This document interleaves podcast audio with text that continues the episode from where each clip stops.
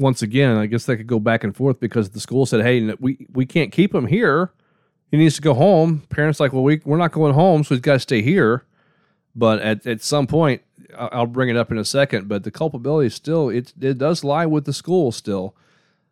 But if you're Okay, if well, you're a parent though, if you're a parent, how do you just let how you just let that happen? I would be going home for the day from my job to, Yeah, to talk to my son. Right. And a- I, yeah, I, I I don't know. I, I just the the school thing bothers me at this point because I'm thinking, okay, I understand if you say, hey, you should probably we should probably send your son home with you, and they say I'm not going home, they still need to be like, listen, we do not feel like for the safety of the rest of the school and all of these other kids that we is our responsibility to take care of while they're here. This kid is not going to stay here today. Yeah. And then and then it should have been all on the parents. I, I agree. I agree. But once again, if I'm a parent, I should have said, "Hey, my kid's not staying at school today because we're going to go home and I'm going to talk to him. I'm going to see what's Right. up because he's obviously under distress."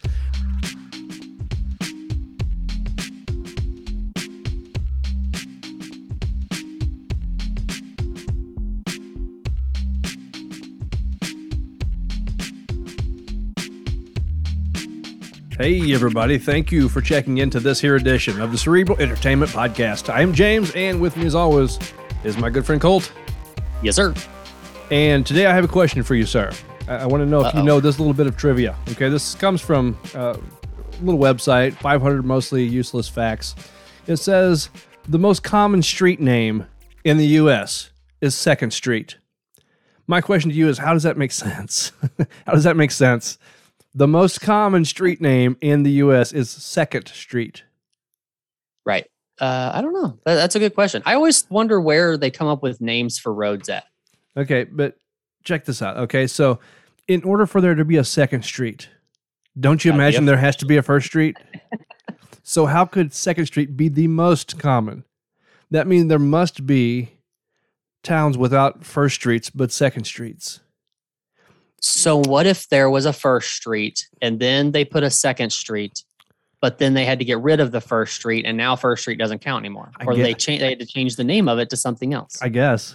I guess. I, I don't know. that's the only log- That's the only logical explanation I've got. Other than that, unless we're just playing with semantics here, and there's main streets and there's first streets, and so by that little, you know, bit of of, of a divide in the wording, then 2nd Uh-huh. Street takes the cake. I don't Yeah. know. I don't know. I just I found that to be quite perplexing for my brain. It's so simple and yet I don't get it. And, and maybe the website's wrong. I don't know. But if it's true, it's crazy. So what about uh, what what distinguishes a street from a road? Yeah, I, I Is don't there know. an actual thing there? Uh, pro- No? Probably. I, I don't know. Streets to me are like in towns. Roads are like in, you know in the county, in, in the in the woods, in the in the uh, more rural parts of the area. So Okay. you, know you don't have like a, a first road or a second road. You have first street, second street, but then you have you know Hopewell Road. Hello. So um, Are you is- are you on a are you on a street right now or on a road? I am in a court.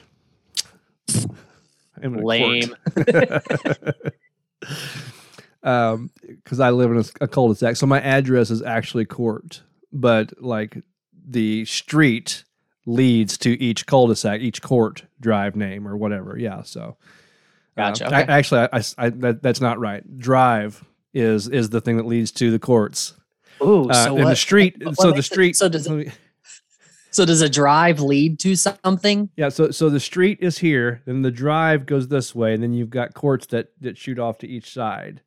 So, yeah, a street I think has has the, a, fr- a front and a back, and like a drive, kind it can it can dead end, and Okay. courts are courts go into cul-de-sacs. I don't know. That's the best I've got from my from my Okay. experience where I'm at right It now. makes sense. It makes sense. I, I I'll, guess. I'll, I'll take it. I I'll take it. I'm going to take that as gospel, and that's what I'm going to remember from now on. I, I guarantee you, just because I don't know the answer doesn't mean that one doesn't exist. So you can definitely Google the difference between streets and drives and courts, and, and there's a bunch of them. Throughways, I don't know. There's all kinds of, kinds of Throughway. good stuff. Yeah, I think I hope that's I a, don't ever have to live on a throughway. I- That I sounds think terrible. that's a thing, a, a thoroughway, something like that. So I, I'm pretty sure that's a thing, bro. So. Um, at any rate, you had mentioned prior to the show that you uh, are tasting a, a, a, a nice tasting beverage. Why don't you talk about that a little bit and, and tell me what's Yes, up? on yes at, at 2 p.m. on a Sunday, Yes. I am I am tasting a 14 percent ABV beer. Nice. Um, so you know the kind of I don't know what I don't know where the story lot. Well, actually, hang on. Let's see. I'm going to read this. Okay, this, so this is from Goose Island. Uh, this is a Bourbon County stout that they put out every Black Friday. So back in 1992, we changed the beer industry with the in- introduction of Bourbon County Stout. Since then, year after year, the team continues to outdo themselves to bring forward amazing beers and new innovative flavors, and this year is no exception. We are still changing the way beer is appreciated and perceived as we continue to lean into the different flavor profiles that specific barrels bring to BCS. So these are all barrel aged beers. Um, but I don't know. I don't know. It just says back in '92 we we changed the industry. So I don't know if this was just a thing they decided to start doing, or what. But this year, so the one I'm tasting is a, um, it's just their regular Bourbon County Stout. So this is their this is the description, and tell me if you're intrigued. Our rich imperial stout is blended from a mix of bourbon barrels from distilleries such as Heaven Hill, Wild Turkey, and Buffalo Trace, each aged in freshly emptied bourbon barrels for 8 to 14 months. Expect flavors of chocolate and vanilla, oak, whiskey, and molasses, followed by caramel, berry fruit, and almond. Yeah, so I, I'm intrigued. But for anybody out there who doesn't really, who hasn't really ventured into the uh, the uh, barrel aged uh, Mhm. brews that are out there, like this one from Goose Island, you you have to be into like bourbon whiskey uh, at least a little bit because the flavor of that really, to me, stands out more than anything. Now you well, could, do you, do you think a a bur- like a, a bourbon county or something like that could be your gateway from stout to bourbon? I, and that, that doesn't really make sense. I don't guess. Like you don't have really a gateway between the two. But what I'm saying is, like, if you're not into bourbon, could you get into bourbon from like drinking bourbon county stouts? Yeah, I I think anything could be a gateway if you give it enough Yeah. chance. You know, anything's a gateway if you try hard enough, and Yeah. that, that's what that's how it is with anything. You know, It, um, like to craft beer. You know, I, I never thought I would get into like IPAs or anything like that, but it was part of uh, part of the uh, the journey for me, and Yeah. ended up loving IPAs. Right, it became one of my faves. But uh, but for people who who don't have this experience, you, need to you need to like be ready, at least be prepared for that. Uh, you don't necessarily have to already be a fan, I guess maybe I should say, because I don't want to scare anybody away. And I think it very well could be a gateway, but you're you're going to get that hit. Like, and I, I think it's great. And I'm not a super big whiskey bourbon drinker. I'm just not. Never really have been. But the the barrel aged stuff that you know, like like you said, it's aged in those in those barrels where whiskey and bourbon once once lived and and mm. became of age, right? And so the flavor from those barrels seeps into that bourbon that they that they let age in there also, and it amazes me how much the the flavor remains. You know, because mm. it's not like they're mixed together. It was just in the wood of that barrel, and and how that really soaks in. But it's it's really good. I would also say though one one other thing, like you've got the vanilla, the chocolate, all the berries, all the hints that you're given. I mean, you have to have a really fired up, like super, like uh, uh, uh, you got to be really be in touch with your palate, right? To to really Right. taste all of those because I, I you know I typically don't.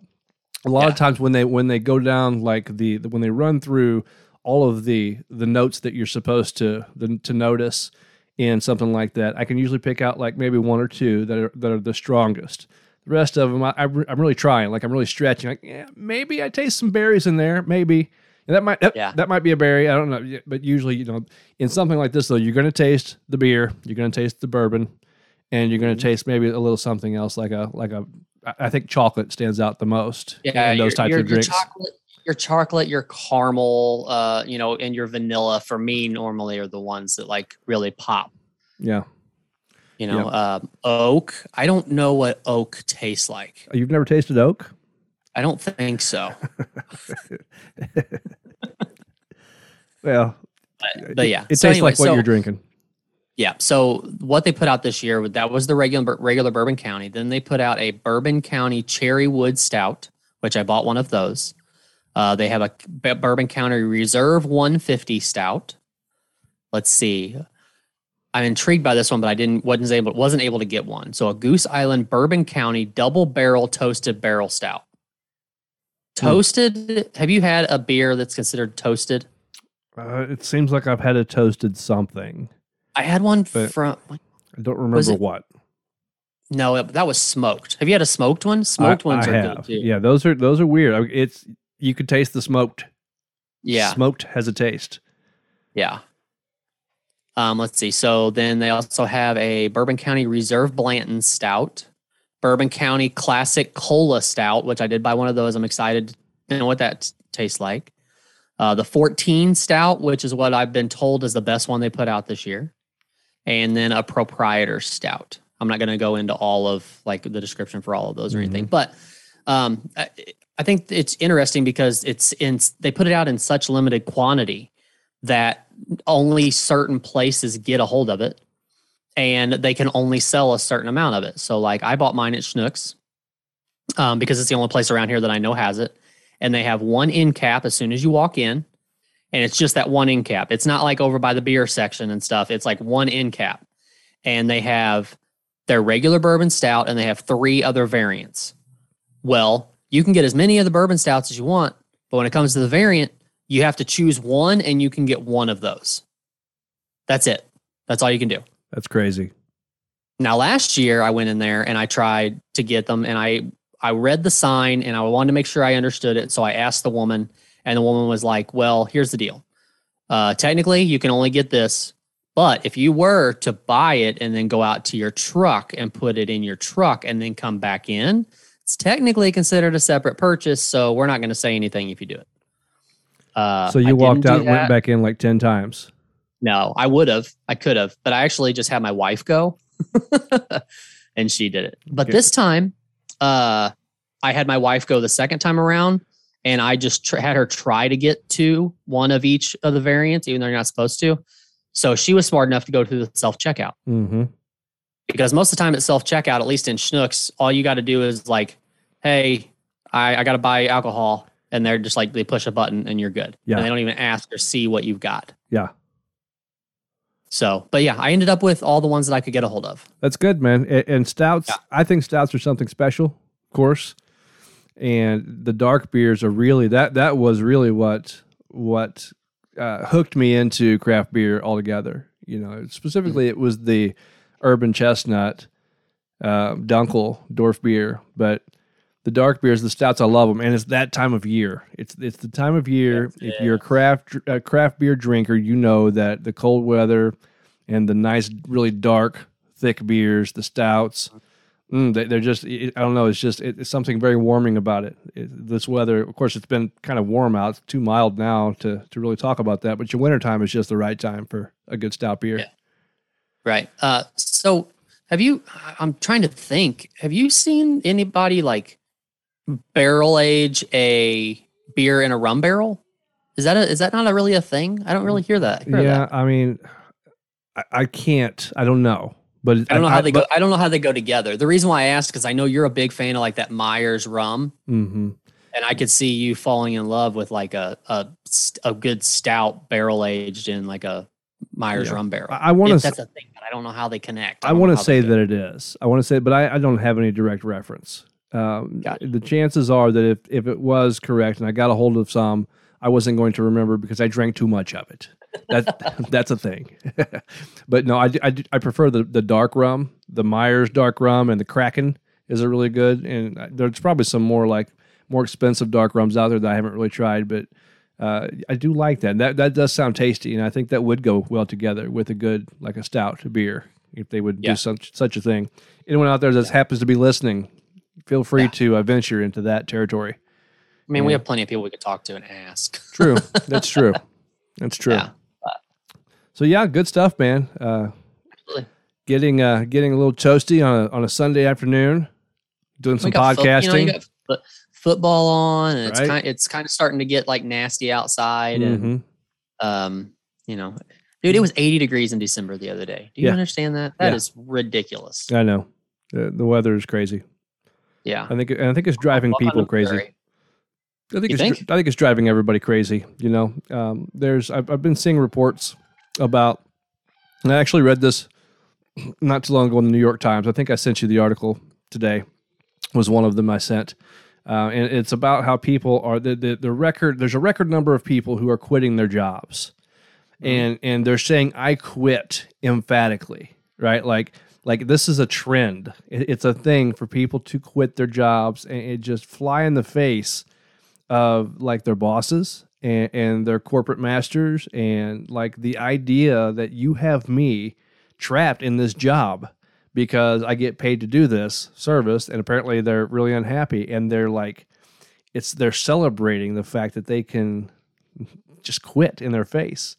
Yeah, did you say that? Did you say that they're calling them quit toks? yes, quit toks as opposed to TikToks. But yeah, they're videoing it, and it's a thing. There's got to there's got to be a lot of fake ones in there though too, because you if you go through TikTok videos, man, TikTok drives me insane. Yeah, we don't have to go down this road, but TikTok, most videos on TikTok are like people like miming other like yeah. a comedy you know people doing comedy or something. And i'm like what what why would i want to watch this? That drives me nuts. That it, yeah, it drives me nuts. And i think it's i think this is a perfect road to go down actually you know because okay.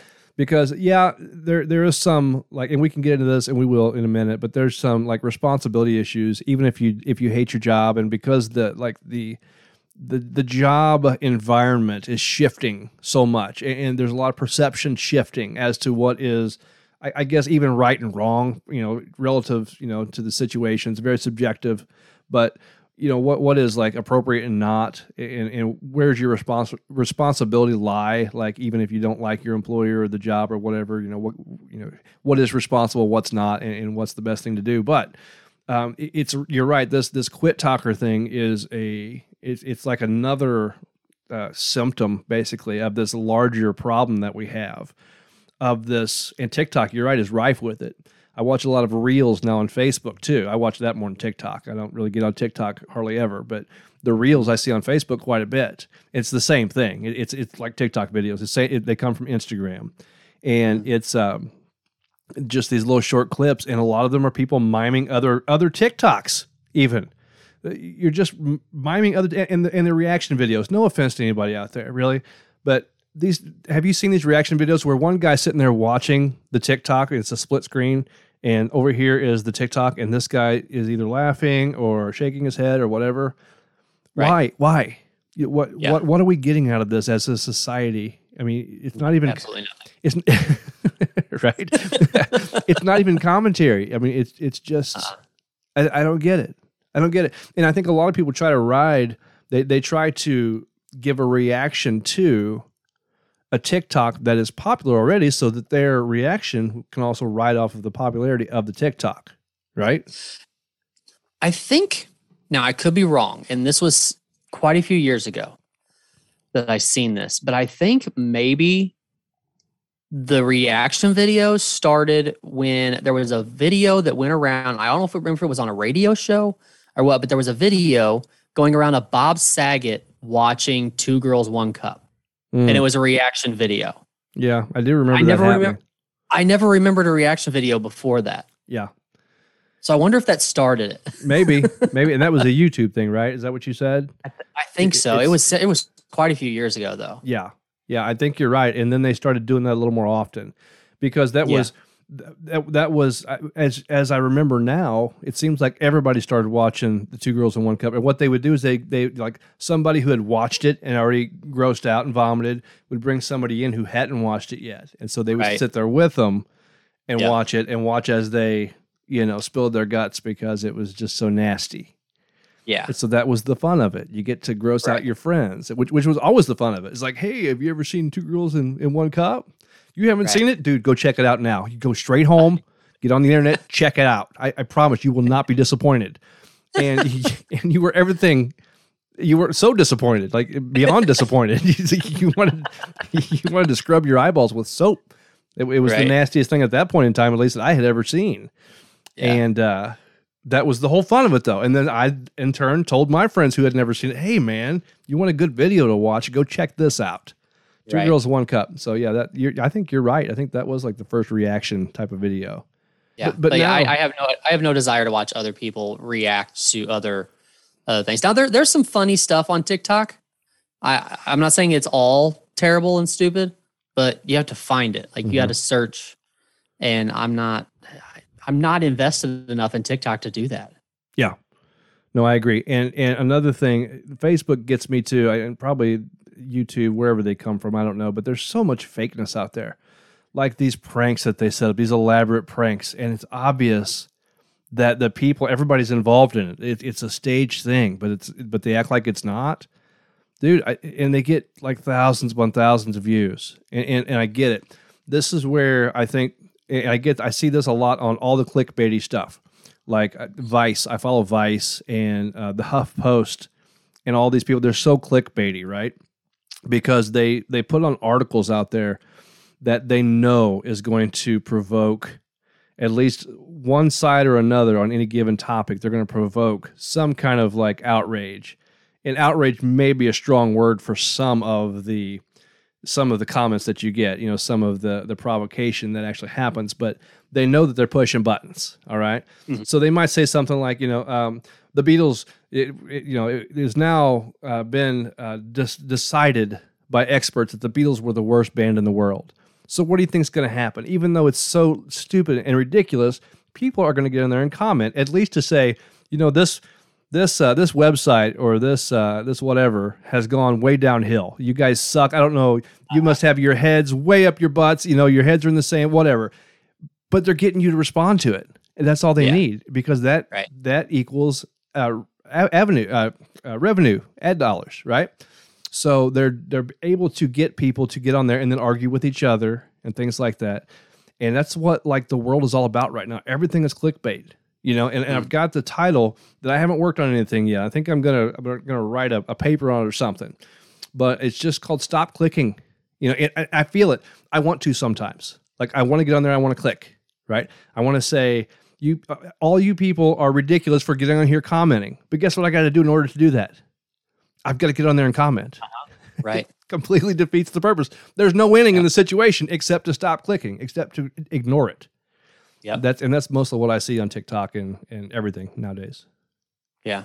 Yeah. I just like I said, I don't have the I don't have the I don't know. I, I, I, don't I don't I don't want to invest the time in it. I don't. It, it, it there's nothing there that benefits me. Now there could be there maybe there's videos out there of like you know, teaching me how to do stuff like maybe I could learn how to do on TikTok that are, you know, because, you know, probably there may be construction companies out there that have a TikTok and they're just like putting out one minute videos on how to do this or how to do that in your house or whatever. Mm-hmm. That cool. I mean, that that's beneficial, but I, I don't care about what your reaction is to Nelly's new song. I, I don't.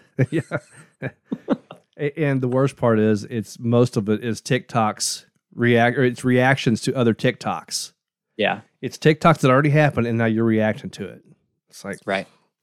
Yeah. I, I just But anyway, know, so so what you were saying was you were we started with this with the quit tok thing. Um so it's an inter- interesting subject because we're talking about the business thinking they have businesses thinking they have the upper hand because they think that their people can't afford uh, to leave. Yes. And t- the tides are turning, right? Like we're uh, things are flipping. At least over the last year, I think the government giving out all of these extra, you know, all this extra money and stuff like that to people, I think that has really opened people's not that necessarily, but being in a position where they're getting more money by not having to work has opened their eyes to uh, that you know maybe I'm not as helpless as these businesses think we are. Right. Yeah. And I think more than anything, from what I can see and hear, is that there was a little bit of a reset. There was just enough time for people to sit back, and, and this is all thank you to COVID, you know, to the pandemic and, and the ensuing lockdown. We had just enough time to sit back and think because, you know, most of the time we're, we're working 40 hours per week. We're, we're doing the hustle bustle. You, you, you work, you come home, you, you do your thing at the home, whether it's kids or, or you know your hobbies, whatever you're doing and you wake up repeat. Everybody's working for the weekend, right? But mm-hmm. we had a reset where we could sit back and say, you know what? I kind of like this for one thing. And and I think I can find ways to do this more often or I can see now that they need us more than a lot more than we need them, you know. And yeah, we need money. We, we got to survive and we still have to have a job. But guess what? You know, there's there's a lot of jobs out there and I'm not saying they're all equal, um, but I think that enough of that, you know, enough people had jobs where they were in the mundane, They were in the um, the type of jobs where they could find another one, at least close to what they were making now, and close to maybe even the job satisfaction. So if they didn't like one, they could go to the other, or they could go to the other. And so in the job market right now, it's just what it seems um, is that the, the jobs need the employees more than you know than the vice versa. Not that people don't need jobs, but they can go and find another one. So right. I guess my question is though, what I mean, how does that? Because I know that that you are are really big on responsibility, as you should be. It's it's a it's a great trait to have, but when it comes to that, I mean, how how like where's the line? Where do you draw the line? if there's a job you know that the, the your employer has not seen your true value they really haven't like they don't at the end of the day at the end of the day they don't have your best interest at heart right and you know this and you finally come to this this this realization right this epiphany that you know what i i can be a more master of my own fate you know and i can mm-hmm. start with this right here this job and i can go and i can i can do a quick a quit tok um what's your feelings on that as far as from your perspective knowing your worth and your value is a very important thing. And, I, and, this may be a discussion that we've had before, and I might say the same things that I've said before, but knowing your value and your worth is a very important thing. But also not having an arrogance about it, and also not having um, like being too overconfident in your like really being able to look at at what you think you bring to the table for a company or for a business or whoever you work for and knowing that you know just because you're not happy with the job doesn't mean you need to go make a quit tok right now. Like that's not how that's not how this works, you know. Uh, but the other side of it is is the business side. Like a lot of people are saying right now that businesses need to be worried about taking care of the people that they have that are their true employees that they've had for a long time who have been there day in and day out doing their job. They need to take care of those people before they start taking care of new people to bring in, right? Mm. Um, I, I think that I think that's important, and I've seen places where people have been there for you know five years, don't really miss work. They're great employees, things like that, and all of a sudden, well, we're, we're we're having trouble hiring people, so let's go ahead and raise the wage that we hire people in at which kind of screws over the rest of the people in the in the place, right? Especially if you didn't raise their wage, mm-hmm. And that's what that's what gets me. Um, but that's where the whole thing comes in. Of okay, do are you really worth what you think you're worth to that company?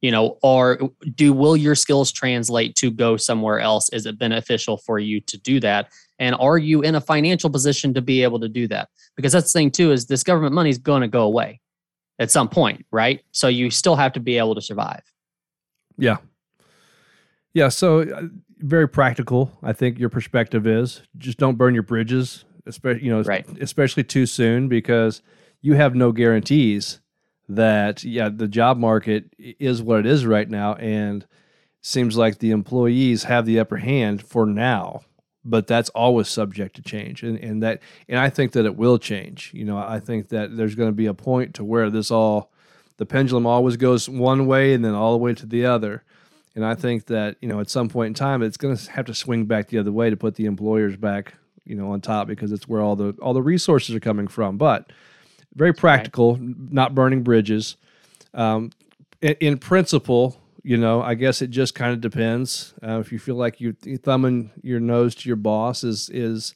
warranted, and maybe they've been a real jerk, and, and, this this quit tok is. I think it's more than just thumbing your nose to your boss, though, isn't it? Isn't it performative? Isn't it to show the world and, and anything that becomes a trend? Um, plus, you might get you know a million views. Who knows? That would be awesome, right? So I get a million views, and if I really, really perform well during this quit talk, then um, it's going to go viral and people are going to know me and I would imagine that that trend would spread even further, and it's gonna. I'm gonna have you know a hand in that, so that would be awfully neat. Um, yeah, I mean, I I think if you're not, you have people who are not happy in their jobs, but it's because they're not going to be happy in any job because they're just not a happy person or they're lazy or whatever. You know, But you have people who are in a job that they're literally just not happy with. And if you can do anything to get out of that and go somewhere else, then you need to be working on that. Right. But too many people are just sitting back and like, well, I hate my job, but what else is there? And now we're at a point where people are like, there's plenty of other stuff out there. I just have to go for it. Yeah. But first, I got to film myself quitting here because that's going to be awesome. It, it, right. Which, you know, to each their own. I just, this, Yeah. this is just the opinion of two guys. But, you know, it, it seems like the, there's a revenge type of like motive in our society nowadays. Like it's all about, you know, getting, it's my time now. So me getting revenge on whoever it is I feel like is the reason that I'm disenfranchised or that I am, you know, not higher up on the, on the, the, upper, you know, the echelon.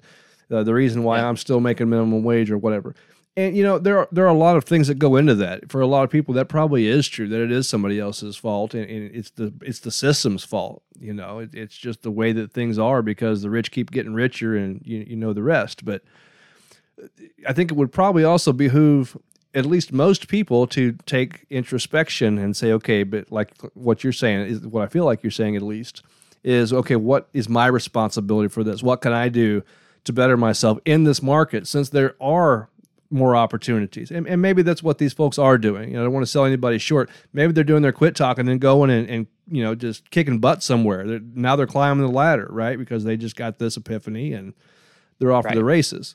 You know, I just, I, it, by the looks of it, it looks like it's just performative and they are doing this in who knows what they're thinking, but I don't know. It just, it just seems like it's for, it's more for fun than it is for eh, progression.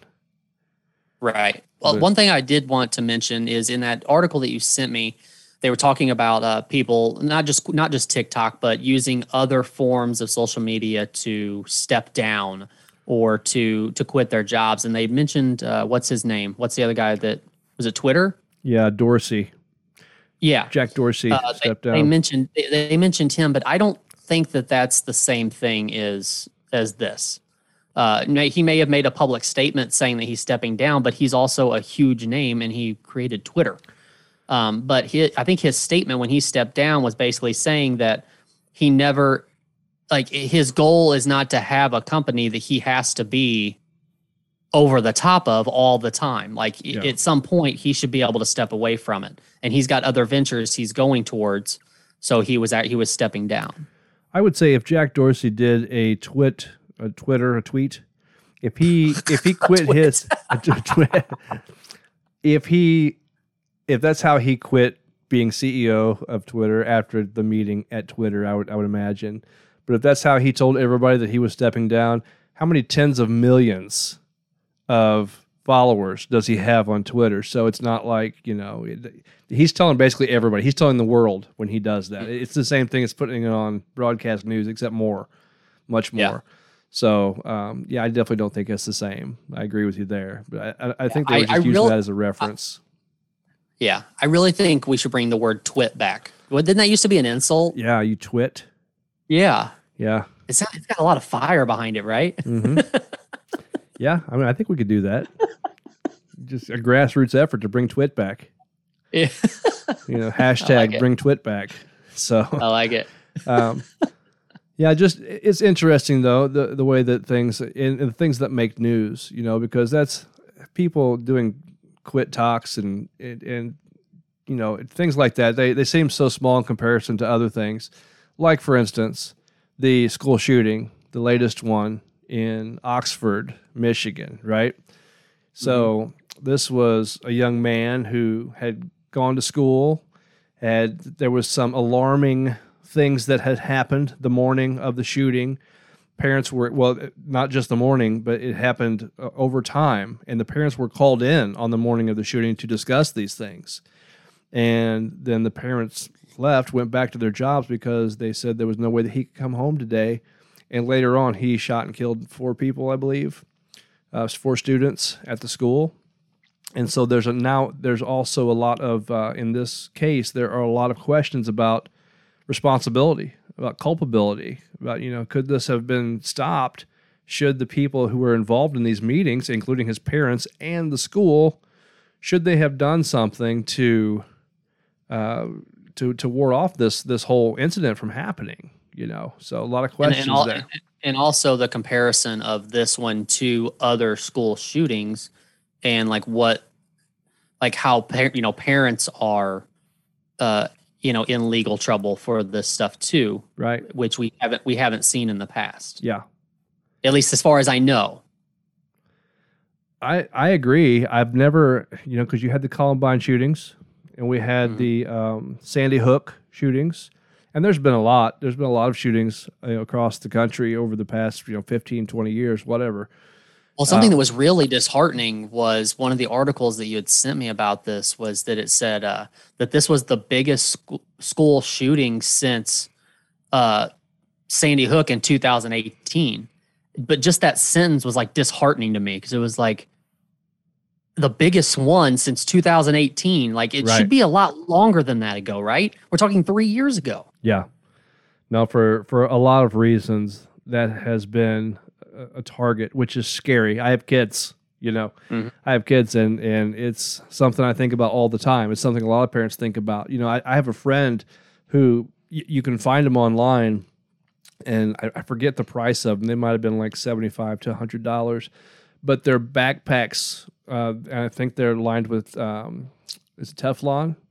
Um, they're bulletproof backpacks that that kids can wear, so that if they're running away, they get shot in the back. It won't, you know, it'll it'll ward off the bullet, and and they can also shield themselves with it. And that's the day and age we live in, you know, where in our country you, you can be shot, and so we get our kids bulletproof backpacks. That's that's insane. do we have any idea how big this school was like any idea at all I, I don't, I don't, I don't know. I just wonder. I mean, and this could- this could, this could be totally, you know, totally wrong because you know any kid can be can have issues, you know, and can be, have mental problems, have a bad home life, and it doesn't really matter what size the school is. right, However, in my brain, I would think that smaller schools that this wouldn't happen as much because kids don't fall through the cracks as easy in small schools. Now, it doesn't sound like this school was too big that they didn't see the writing on the wall a little bit because they did have a meeting with the parents Mhm. in, in uh, about the kid in this situation. But you know, we've got schools even in our area that are so big that you know, a school that I went to, if I was a freshman, I knew all the seniors. Like I knew by name and face all the seniors. Like that's how small my school was. But there's schools around us that are so big that most people don't know most of the other people. You can't tell me that the ratio is good from teachers to students in you know in a massive school like that. Kids have to be able to fall through the cracks pretty easily. Yeah. Yeah, I agree with that. And I think in school in general, it's kids are falling through the cracks way too often. And it's because not just because of there's so many kids, but with so many kids you have so many different issues too. And so so many different dynamics and so many different parents. But let, let's go here to to to this uh, to CNN.com and we're going to look at what they have to say here. The day before the shooting, right on Monday, a teacher saw the suspect looking at photos of ammunition on his cell phone during class. Okay, which prompted a meeting with a counselor and another staff member. During that discussion, the student told them that he and his mother had recently gone to a shooting range and that shooting sports are a family hobby. Okay, Throne wrote that, that letter, and that's one of the, the uh, school personnel. So they were on his radar, right? They were already, you already had some some problematic behavior, right? So the question is, what do you do? All right. So this is where responsibility really starts to come into play. And it's easy to armchair quarterback to, to Monday, you know, morning quarterback the, the plays that have already happened on, on football Sunday, right? But at that point in time, ammunition, right? That that kind of that kind of just that what what comes with that, the kind of feeling that comes with a, a kid who's focusing on that during school, whether he's uh, in gun club, uh, uh, you know, in a private gun club with his family, whether he goes to a shooting range, whatever, it has to be concerning, right? Don't we have to concern ourselves with that nowadays? Isn't that like a super big red flag to say, hey, stop everything right now? Yeah. Um, my my concern comes with the gun thing too, because apparently the gun his parents had just bought for him Mm-hmm. So, how is that any different from, say, like a kid who youth hunts and stuff like that? Their parents buy them a gun, and they. What if that kid were to take that gun into a school? Yeah. Are the is, are the parents liable for that? Right. I don't. I don't know. I mean, but it to me, it's the same concept. I understand the the line of well, you're buying this for a certain reason. It's to hunt a deer or a turkey or whatever. But still, it's buying a gun for your kid. Yeah. You know. No, and I, th- I think that's I think it's a relevant point. I think it also goes back to what we were talking about earlier with the previous shootings at Columbine and and then Sandy Hook, uh, and a, a myriad of sh- shootings other than that, of course. But those two are the ones that stick out most mostly in our minds. This the, the parents, the responsibility of the parents may have been like questioned in discussion, but it hasn't been questioned like these two parents are being questioned. Like like this this kid's. Uh, Mr. Crumbly's que- uh, parents are being questioned uh, legally. They were being sought after by the authorities. We'll get to that in a second. Um, but I For think involuntary manslaughter, right? involuntary manslaughter. That's correct. And but but I think that, that that the authorities are trying to set precedent here. I, I think they're trying to do something new on purpose because something has to give. And I know a lot of people do. I mean, it's and it's something I want to get to. You know, how responsible are we for our, our children? Like if if I I mentioned this to you earlier, let me mention it again. If yeah, I, I want my son to be able to defend himself. All right, so I, I want him to be able to by defend himself, I mean fight back. If, if someone is trying to beat him up, I want him to take the, the the the necessary steps he needs to to defend himself and put the other kid on the ground enough to where he can then get away. If my kid happens to go too far, how responsible am I for that? Because I was the one who wanted him to learn how to fight, the one who wanted him to defend himself. He took it too far. So I, I put the necessary means in, in a child's hands, but he is still a child. You know, his brain's not fully developed. He's just, and he was probably scared of this other kid who was more than likely a bully, right? And so, and, and the kids who are bullies in the first place, how much responsibility do their parents have for those for those kids' actions? Any thoughts? It goes back to what I said earlier. Like any kid can have a bad home life, um, and many things can happen. Uh, and this is some like I'm probably not the only parent out there that feels this way, but like it, it it's scary because you don't know. I mean, every every parent wants their kid to grow up to be just a happy and you know a happy kid and happy teenager, happy adult, and just you know live their life the way they want to. But there's also like stuff it like like their their minds develop differently than you can I don't know how to explain it like you can't exactly choose exactly how your kid's mind's going to develop. You can do you can be, as much influence as you can possibly be. But, you know, if there's if there's a something wrong somewhere in their Mhm. brain development, they can this can happen, you know, Right. and it's scary it's scary. To you know, anybody can say, "Well, no, there's no way my kid would do that. I'm I'm a great parent and I teach good values and good morals and things like that, and that's great." But it, you you can't, you know, you, you I don't know. I, I I don't know. I don't know how much a parent should really be like how how much like legal trouble they should get in or something like that. Uh, this is a little bit different, I think, because of the the gun scenario because they did buy a gun to give to their son apparently. But I don't I don't necessarily see the harm in it being a hobby. As I said, I mean, kids go youth hunting. They have to Mhm. learn how to shoot a gun. Now, I, I don't. I wouldn't take my my 15 year old to a gun range every weekend, probably. But if it's a hobby and you're teaching them the right way to handle a gun and things like that, is it that bad? I don't know. I don't. If if if this scenario doesn't happen, is it that bad? Is what I'm saying. Yeah. No, I- it's, I don't think it is. I don't think it is. I think Yeah. you can take your, your child to the gun range as much as you want.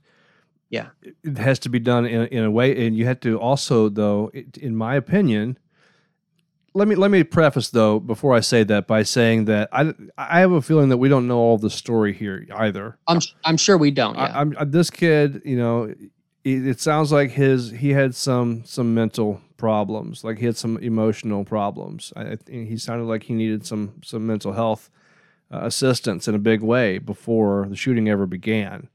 Yeah. So, and I don't know what was going on at home. And that's that's kind of you know I'm, I'm stepping out here, and I, maybe nothing. Maybe he just had you know some problems with within himself. But I have a suspicion that there's more than just that. Having said that, though, I think that it is a parent's responsibility, whether it's youth hunt or whether you're taking your kid to the shooting range every weekend, until that kid is responsible for his or herself, then that parent is responsible for that child, you know, and that goes for a lot of things. And it's a slippery slope, mind you. I'm not saying that legally that th- this precedent is necessarily a good thing or a bad thing, but I just think common sense wise, it makes sense that you're responsible for your kid. Now, what about a kid that gets out there and is driving his his or her car and and, and uh, kills somebody uh, involuntarily? So manslaughter again, right? So that I mean that could also be the case. And and where's the parent's culpability come in there? I don't know. But with a weapon, a weapon is used to kill something, right? Or, or you know, basically that, that's what it's for. And so when we're when we're counseling for like uh, suicidality, when someone is suspected of having suicidal ideations and, and they may even have up to a plan, we counsel for access to lethal means, right? And so, as a parent or or as a maybe the school counselor, I, I think that there should have been some. They should have been looking into the access that this young man had to guns. Right? It's the first thing when you when you're counseling for access to lethal means. When you're trying to prevent suicide, you, the, the first thing that you talk about is guns because it's not it's not the most it's not the most attempted uh, way to commit suicide, but it is always the most effective. Always, gunshots are the number one killer in suicide because more people try to kill themselves, you know, with other means, but it's not so easy with other ways to do it. So, um, you should, they, they should have like, in my opinion, investigated toward that. Once again, I don't know the whole story, just based off of what we got here so far. Another reason for Now, that, he- though, go ahead. Oh, well, I was gonna say now, you know, he's 15 years old, but he's being tried as an adult, correct? So far, yes, that's correct. Yeah. So, um, well, um, before I ask that question, go ahead and say what you were going to say because I, I, I have a feeling my question might veer us into a different direction. Well, okay, so let me go back to another article real quick then. We're going to go here to a New York Times article. And as you can see here, it says on November 30th, the morning of the shootings, a teacher observed drawings by Mr. Crumbly that raised concern. The county prosecutor, Ms. McDonald, has said that the drawing featured images of a gun, a person who had been shot, a laughing emoji, and the words blood everywhere and the thoughts won't stop, help me. So, once again, warning signs, warning signs everywhere. And it, wasn't like there's any question as to if this young man was off kilter and if he were going to do something, what would be the means by which he would, in fact, bring chaos and death. Obviously, everything was pointing to guns, right? Now, keep in mind, once again, I'm very, very much pro Second Amendment, very much. Um, I'm one of those guys that uh, I, I just think that's that's one of the most important rights that we have given by the Constitution. But it seems like in a case like this, you know, because uh, opponents of the Second Amendment are going to use a case like this and say, "Look, guns are bad. Guns are bad." But this wasn't just a question of guns here. This was a question of everybody else who was paying attention, or the lack thereof paying attention, to this young man, not putting in the necessary interventions that could have possibly prevented this crisis from happening. aren't the aren't the police supposed to be involved in these scenarios? Like, like shouldn't the police been called to be like in that meeting, or is the or is it like that just not enough? I'm not sure. I'm not sure what like legal, uh, what what kind of because because we're we're saying this happened the same day, right? Their meeting with the parents happened the same day that the shooting happened. they did they did meet with the parents the day of the shooting. Yeah. Um, yeah, on the on November 30th, the morning of the shootings, the teacher observed those drawings and then called the parents in. And so we're talking so far about parent responsibility here. It's a great question too about the police. Obviously, the police it didn't sound like they knew anything because nobody nobody took the time to alert them. Hey, there might be a problem here. But also, you know, um, the the school themselves, how much responsibility they have. Before I get to that though, the parents also, here's another another twist. It came out that the parents were being sought for involuntary manslaughter because it was the gun that they provided, furnished, which when I first heard about this, I didn't even realize they they had given the gun to the young man I just heard that the dad had bought the gun on Black Friday. Okay, so they had furnished the gun. Now I've heard reports that they actually, it was the, the young man's gun because he gave it to him. But anyway, the parents split once they heard that they were being sought after. Does not look good on the parents' part. Like, like who does that? You know, if, if I'm going to, and, and they, they claimed innocence, they pled innocent to uh, both of them. They're all three, all the, the parents and the young man are all in the same jail in isolation, I'm sure, so that people don't get to them because I'm, you know, someone would probably like to, to do the same thing to them, unfortunately. But um, they pled not guilty, but when you run first, when, when you evade the, the, the warrant for your arrest, that doesn't look good, right? It doesn't look good. So I don't know. Th- that might add to my suspicion about more to this story than what we know but I think it also shows that they're like, well, we may have messed up here just just by giving him that gun.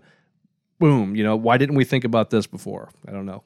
But me looking at that scenario, if I was trying to put myself in their shoes, it would have looked better on them if they did not run because they were in there that morning saying, "No, or we have a good kid. You know, he he's fine. There, there's nothing to worry about." Right. Then, if this shooting does happen that day, that was their alibi. Like their alibi was, we really had no idea that he was capable of doing this. Mm-hmm.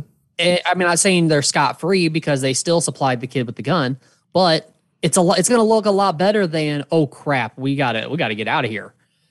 But I'm not saying I'm not for what they did, but I also know like a high anxiety situation like that, fleeing may have been the only like the best scenario in their head at the time.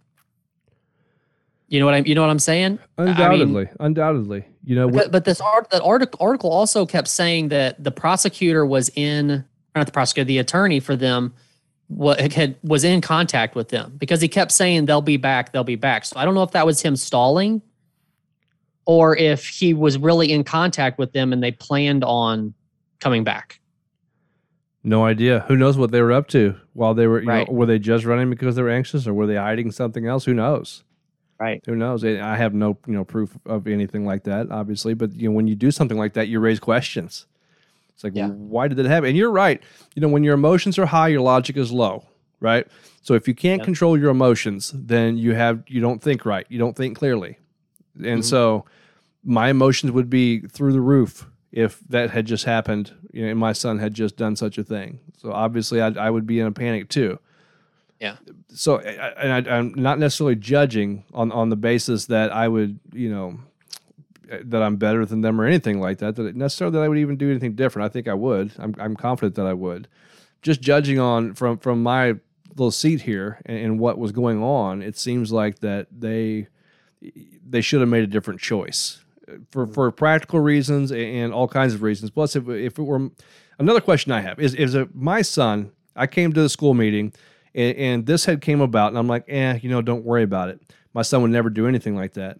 The, the first thing I'm doing is going to check on my guns, though. You know, I'm I, and I'm going to I'm, I'm getting him to make sure he doesn't have anything on him. Like I'm going Yeah. to secure the situation because at that point in time, it just seems like I would, I'm pretty sure I would feel responsible for things before they even happened at that point, especially like it's in your face, right?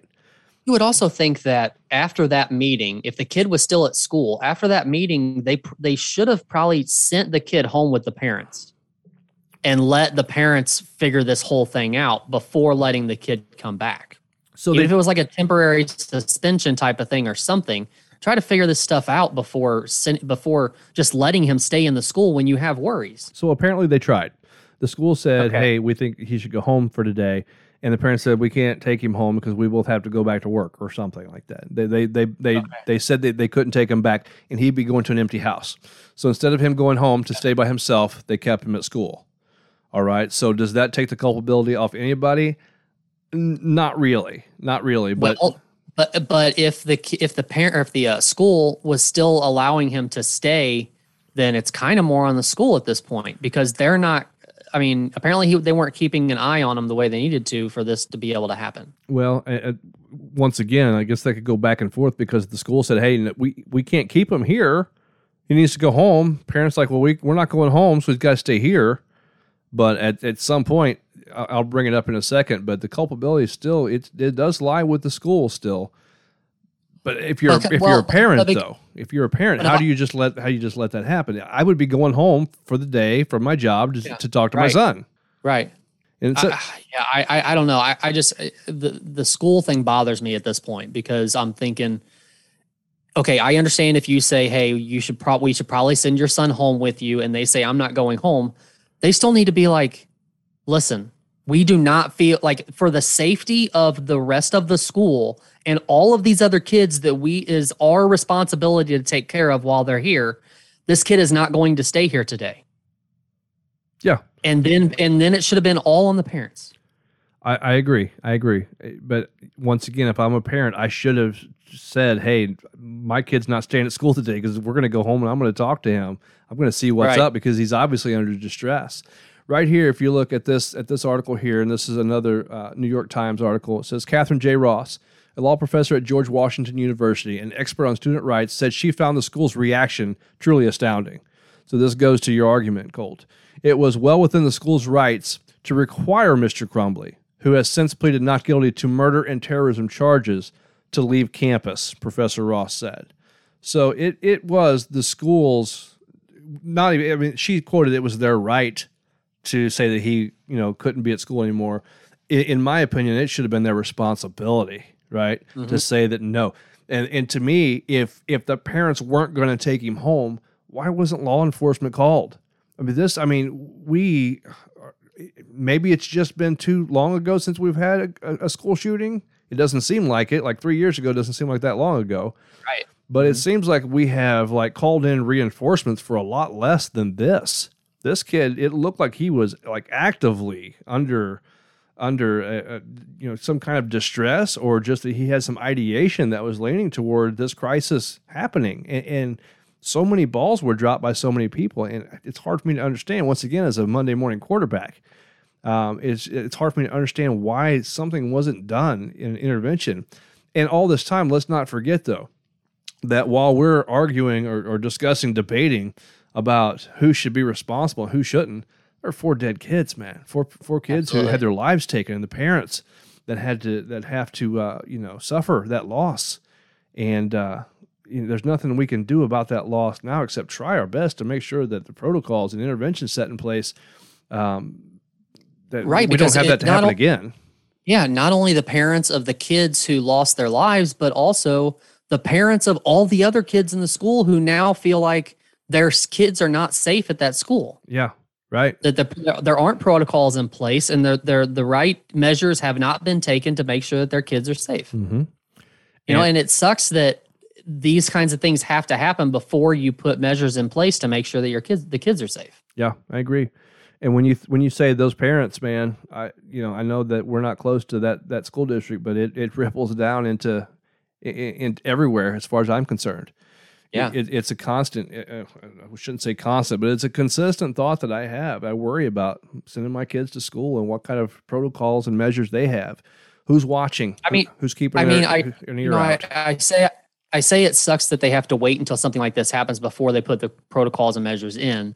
But the other side of that is it sucks that they have to. You know, like it sucks that we even have to worry about anything like that. Mhm. I when I was growing up and I was in school, I never ever would have thought that that would be an issue. That there that would ever, you know, that something like that would ever happen. I never would have thought that a school would have to have uh metal detectors and stuff like that that you would have to walk through to get into the school. I never would have thought of that. Mhm. I don't know if it's just a different time or if that's even I don't even know if that's an excuse.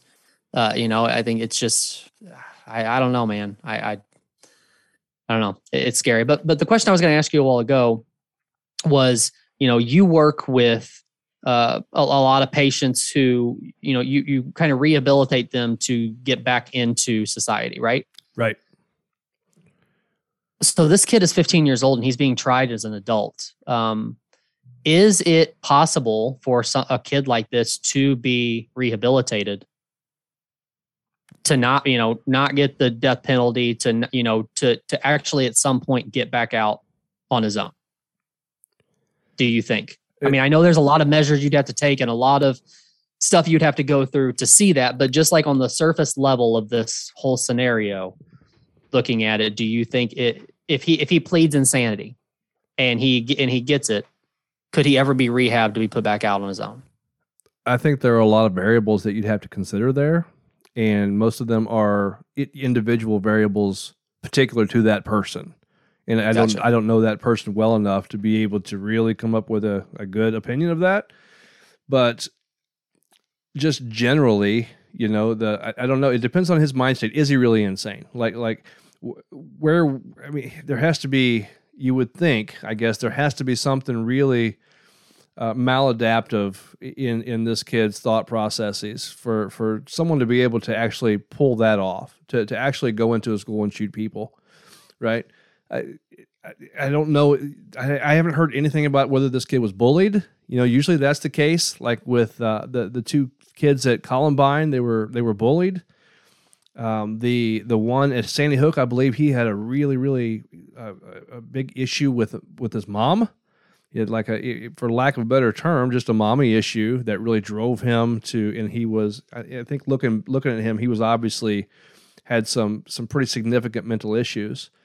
Um, this kid right here, I don't know with with uh, Crumbley. It's it's I, I haven't even heard him talk yet. I haven't heard him speak yet. I have no idea what his what his mind state is whether or not he was heavily bullied or whether or not he was being I don't want to speculate on, on what was going on at the house or anything like that because who knows but generally people I mean the the the crimes who are the hardest to rehabilitate back into society are those that are um, uh, sexual in nature um, those kinds of those kinds of crimes and those the, the mindset that people have when they're committing those crimes is some of the hardest ones for for people to really con- be considered rehabilitated over years and years and years. That's why a lot of your prison systems around will have um, those particular they have to be set aside for a lot of your you know people who are involved in child molestation and things of that nature because you, they'll get killed, but also because they don't, they don't ever really consider them reformed enough to let back into society. Did you see? I think I seen it on Facebook, and it was recent though. But I think it was a viral video that was going around. Did you see the video of that judge who went off on a guy she was charging with uh, uh, molestation of two children?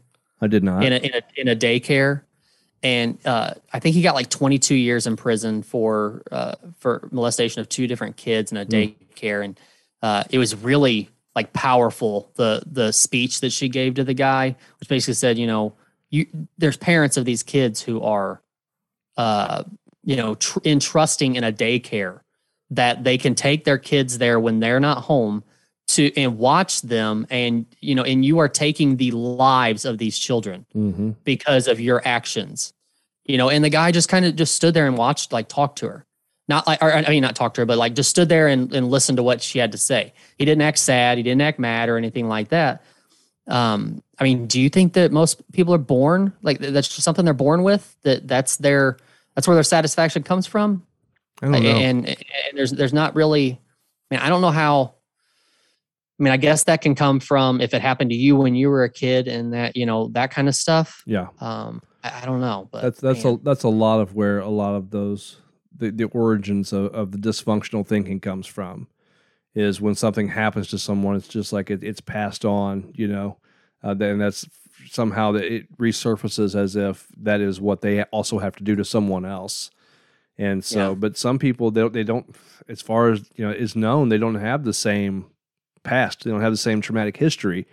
And so for some reason there's some there's a misfire in their brain that causes them to do something like that. And a lot of them if you listen to their to what they say afterwards when they're caught and they're in prison they're interviewed a lot of them verbalize that they just couldn't help themselves. Like it was a drive. It was something that wouldn't leave them alone. They, they were drawn to it you know? And, and I, I and you know I, I don't that's h- hard for people to understand i think right like you probably understand it more because of the people like the people that you deal with and stuff like that but I don't